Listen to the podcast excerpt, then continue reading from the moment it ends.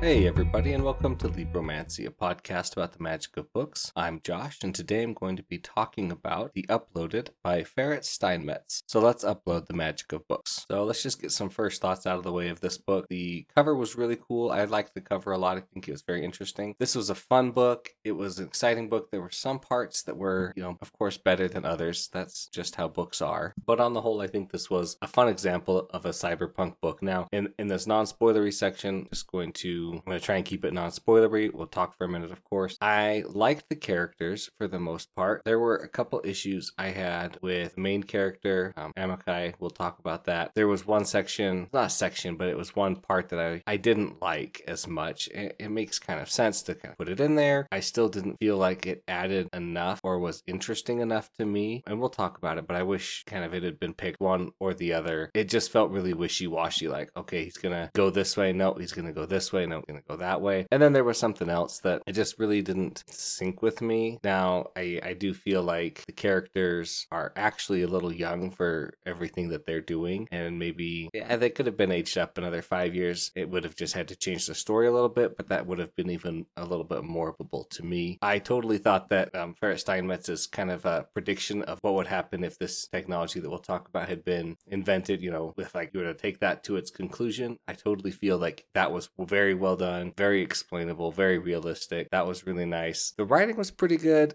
There were some parts that I felt were I want to say too graphic, but not not too graphic, but just were were more graphic where I'd feel like, oh yeah, this is like an adult book, or like this was a very like kind of devastating or like very intense scene, and then we'd switch just to kind of more like lightheartedness. But that doesn't necessarily convey everything I'm trying to say about it because that's not. It just I felt like there's just a little bit of that, but yeah, otherwise it was lots of fun though. There were some really good parts. The plot was pretty decent. You know, we have to. I don't want to spoil it for you, but it was fun. I did like that there were some false, there were some turns. You know, kept me excited and what's going to happen next. Like that's that is one thing. I could not have really predicted where this book was going to go in any at any one point. I could be like, "Yep, this is where it's going to go." I would be completely wrong. Oh, this is where it's going to go. I would be completely wrong again. Ferrett Steinmetz was very good at kind of uh, hiding things, and maybe if I had read it or if you read it with a little bit more detail, you'll kind of figure out what the next step is going to be. But I don't think that it detracts from the story knowing in predicting or not knowing predicting. And I think that's gonna kind of be everything I have to talk about it in a no spoilery section. So let's just get talking about spoilers and let's talk about the plot. So the world that we live in is not the great world that we live in now. Uh, Walter Wycliffe has invented a machine that can kind of record your brain and send you into the servers when you die. Everybody does it, and that's called Afterlife. So the world,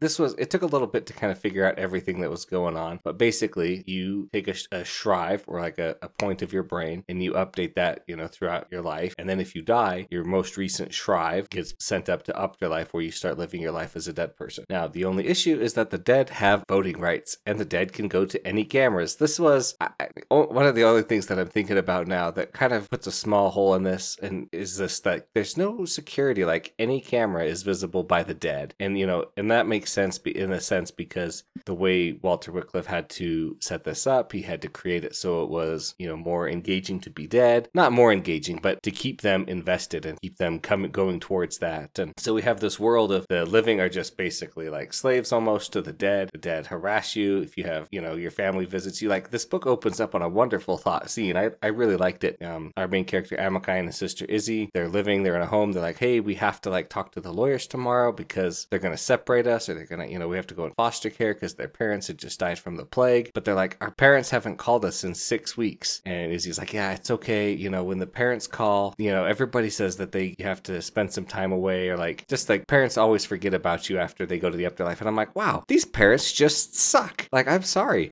If I could live after my death and I could visit, like, visit, like, see them, watch them, I, I don't think my first thought would be like, you know what? I died. This is awesome. I'm just going to go do something else. I, I don't, know. my kids, I'm sorry. Like, I loved you guys so much, but you know what? I'm just going to go play a game. And trust me, I love playing games. This would be the ultimate VR experience. But at the same time, I'm not going to be like, you know, my 11 and 6 year old children, they can handle themselves for six weeks while I am too sucked into this new world. Like, seriously? But as the read the book goes on, you see that, yes, that is a realistic thing because everybody in the whole world just wants to die. And they, all they care about is the life after this one. All anybody cares about is afterlife. Because you can't do any building. Because why would you build something in the physical world? It's just going to get destroyed. Afterlife, it'll be permanent. You can change the laws of physics. You can make it do whatever you want. Why are you studying math? You don't need to study math. We've got the best mathematicians in Afterlife studying math still. You'll never compete with them. You'll never be as good of an architect as them. Like, there's nothing to live for in your life. Now, I'm Amakai, one thing I did like about him is he wants to live for this life. You know, he's been disillusioned since he was really young, and his parents basically abandoned him, right? After they died, which sounds so weird to say, but like they literally could have talked. And every time they do talk to him on screen, they're just like, you know what? It's so good to be dead. Like, but don't kill yourself because that's, you know, you won't get in if you do kill yourself to get here. And it's like, ah, you guys, I just, that, that was like a realistic, unrealistic part to me where it's like, yes, it, it's a little realistic, but like, I just can't imagine a, a parent who loves their kids actually saying and doing the things that they did. Now, there's small issues I had with characters. I thought a lot of the women characters were really good. I mean, Peaches was an interesting character. Mama Alex was an interesting character. The Neo Christians were pretty interesting because uh, they it's basically as if when when the afterlife happened, all the Neo Christians are you know were like, hey, we don't believe that this is right, but so they kind of formed off and became militant, or some of them did. Some of them just have their bodies on perpetual life support, which is what you know Dare's his friend does, right? That's what his family does. But they they were good characters. Now the characters, the thing I did not like the most um, between Amakai, Peaches, and Evangeline was the love triangle. Like I get it, there's a love triangle, it can happen. It didn't it didn't feel good to me. I don't think that they need Evangeline and Amakai needed to love each other. I think that Amakai needed to help Evangeline, and I thought maybe he was going to bring her more to his side, where it's like, no, this life is the life you have to worry about because the neo Christians have the same problem as as the uh, everybody else in the whole world. They only care about the next life. Their next life just happens to be with God in heaven instead of in afterlife, right? So they still at the same time don't care about what happens on earth. You know, they're like suffering is good. You have to suffer. We have to do this, and it's very similar. A uh, very similar outlook on life. You know, your rewards in the next life. Do what you have to do here. You have to do this to make it to there. It was very interesting, and I like that that part of it that the discussion was there. And now let's just talk about a little bit of a couple problems I felt I thought of. Okay, well, this is one more good thing. Well, one small problem, but it wasn't a problem. It was good. Is that our, Amakai is our main character, and so his nicknames for people is what he's called everybody, right? And so you know, our, one of our main characters, Ian Drumgool, the entire book goes by Gumdrool because that's how he calls him just to make fun of him, right? And the turn that he's in, so if you there's five levels of shriving, um, luminous, something, something, something, something, right? But basically, like if you're on the bottom three, you don't get into the afterlife. Um, and he's shrived in the bottom three since he was 11, basically, and because he is he is too focused on you can't get into heaven, you have to be perfect to get into afterlife, and he's killed people through accidents that would basically allow you know to people from getting into the afterlife. So he was he wasn't too much of an interesting character aside from that. Very much focused on revenge, but those reveals, there was a couple reveals that were just like, oh, that's interesting. Like that's a different side to his character. That's a different side to his character. Now let's talk about a little bit of the dislikes. Dare and Amakai, they these are the two main main characters. Amakai's our main character. Dare's his friend. Uh, wants to be an architect. He was very kind of the scaredy. I don't want to go do this, but then he'd help out, and you know he'd come along with them and help out, but doesn't want to move into anything. But after a couple books, I just after not a couple books because this is one book, but after about halfway, a little bit more, maybe sixty percent, he became very competent very quickly, and and there was a little bit of time that passed, but he also became very decisive. Where in the past part of the book he had been very indecisive because he'd been basically abused by his grandparents, you know, in generations past. He's still talking to him through the computers and speakers because it's a crime to to block the eyes of the dead, right? And so there, he just he went from wishy washy, and then he got like a little bit too into it and too competent. It felt for me where he's like suddenly he's the master programmer. He's the one being mad at at Amakai all the time for not thinking things through. And let's talk about Amakai. So in the beginning, he sneaks a pony into the hospital to cheer up her, his sister who is in physical therapy for the plague, right? And she kind of lived through it, but she has useless arms now. So he is trying to he sneaks her in with a a set of modules that are basically like, oh, if I do this and then this and then this, it'll loop the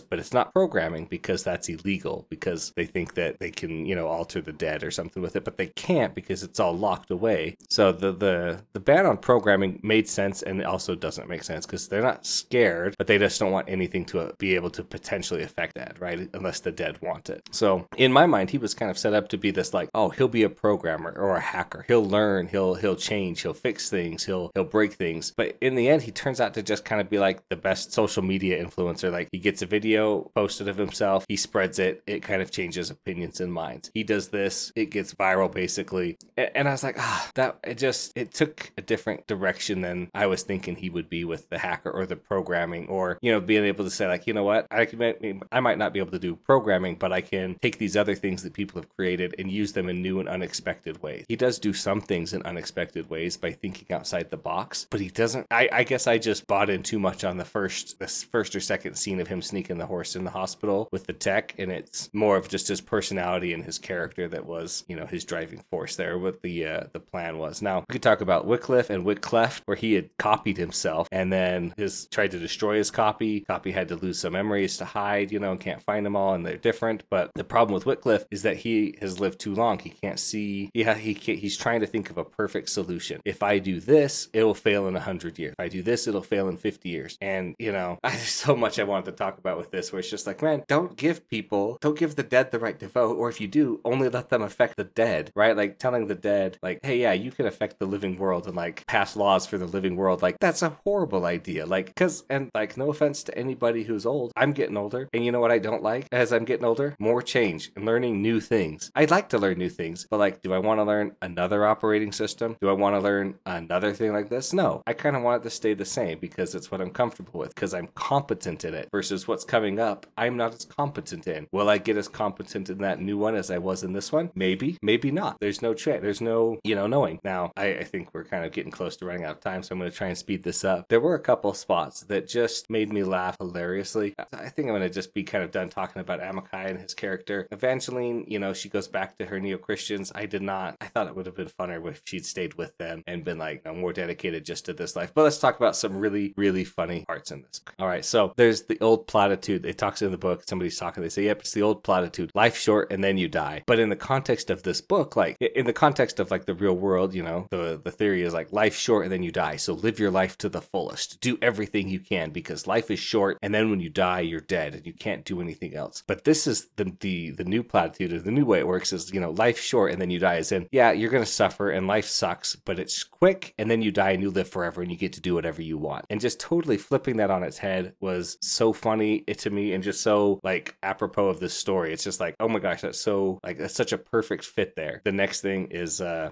the lifeguard, the people who are the basically the cops, right? They suck because they try to turn every mission into a suicide mission because everybody wants to die. And I think Ferrett Steinmetz wrote that out perfectly where every time the cops are there, they always go in with lethal force or try to, or but they're not they can't intentionally commit suicide, but they can definitely be accidentally killed. Like there's a horse that's breaking free, you know, he finds the pony, he's breaking it free. They the lifeguard literally throw themselves underneath the horse to stop the horse, but because they want to die, you know, they're trying to get hurt or killed. It's just so funny. Now, the most funny thing, or one of the most funny things to me was at the end of the book, Amakai does die and he has to go live in the digital world, right? But Gumdrool also dies, and Gumdrool has been hating on Amakai the whole book. You can't get into Afterlife, you don't deserve it. He follows Amakai into the Afterlife. He dies, which causes his brain to be uploaded as well. But Amakai kind of just barely strives to. He's got the most kind of knowledge. He's missing the least amount of time because obviously you're going to lose time between when you die and when your last shrive point was, unless you shrived and had a heart attack. Then you guess you would die. But um, so they're both in in the afterlife together, and Ian Drumgool's like, "I'm going to kick you out of afterlife. I'm going to stop you. You can't do anything." And he goes to punch him, and a little pop up appears for Amakai and is like, "User Ian Drumgool has attempted to punch you. Do you want to feel any pain, half pain, or no pain?" And he's like, "Yeah, no pain." And then Ian's like, his fist just passes right through Amakai, and he's like, "What? Like, what's going on?" He's like, "This is afterlife, man. Like, we're all digital. Like, there's no physical body. You can't hurt me. You can't stop me." And he literally proceeds to just block Ian Drumgool as Drumgool's just like trying to punch him and beat him up and stop him. You know, he just can't see him, can't interact with him, cuts off his sound And, you know, before he goes, he's like, you should have stayed in the real world where you could actually try to, uh, you know, try to make change. Now that you're here in the dead, you have no power over me and you have no power over anybody, you know, anybody who doesn't want you to have power. It was so good. And I did like the end where Amakai is starting to become obsessed with just watching everybody and making sure things aren't going to go wrong is kind of the same setup that uh, Wycliffe had. So overall, this was a good book. I, I liked that Amakai was able to think out of the box. I didn't necessarily like that he was able to just say, I'm going to go in and have no death problems or no real problems and then have it all kind of work out perfectly. And when I say perfectly there, that's obviously like a gross miscalculation, mis, you know, representation of everything that happens in the book because not everything goes perfectly. There are accidents. There people do die, you know. Okay, this is one more thing I forgot to talk about. But Dare dies. You know, they're attempting to they the hackers have kind of built this fake server, not a fake server, but like a, a non legit server for themselves, right? So they're shutting it down before it gets hacked by Wycliffe. But Dare, you know, dies in the attempt. Then die Dare gets uploaded before this betrayal that happens in the book. And so it, this whole time Dare has been very antagonistic towards Amakai because he got his sister shot and because he never thinks through his plans. But the version in the afterlife is like this super happy, eh, loves you because, you know, we were best friends. He never experienced that section. And I, I felt like that was, it felt like it just kind of cheapens it a little bit or makes it not as good. Like I would have loved somehow if Dare could have a, a secret shrive where you, he is uploaded after this point of fact, but maybe not as far as he'd been forgiven before. So he has to rework the same thing. It was just small, these small issues that are not bad. But again, I really like this book. I thought it was a lot of fun. Definitely it was cyberpunky for me. So thanks everybody for listening. Thanks to David Hilowitz for the intro and outro music. Of course, if you have any questions or comments, please send those to libromancypod at gmail.com. You know, please like and subscribe wherever your podcast from. And remember to upload the magic of books.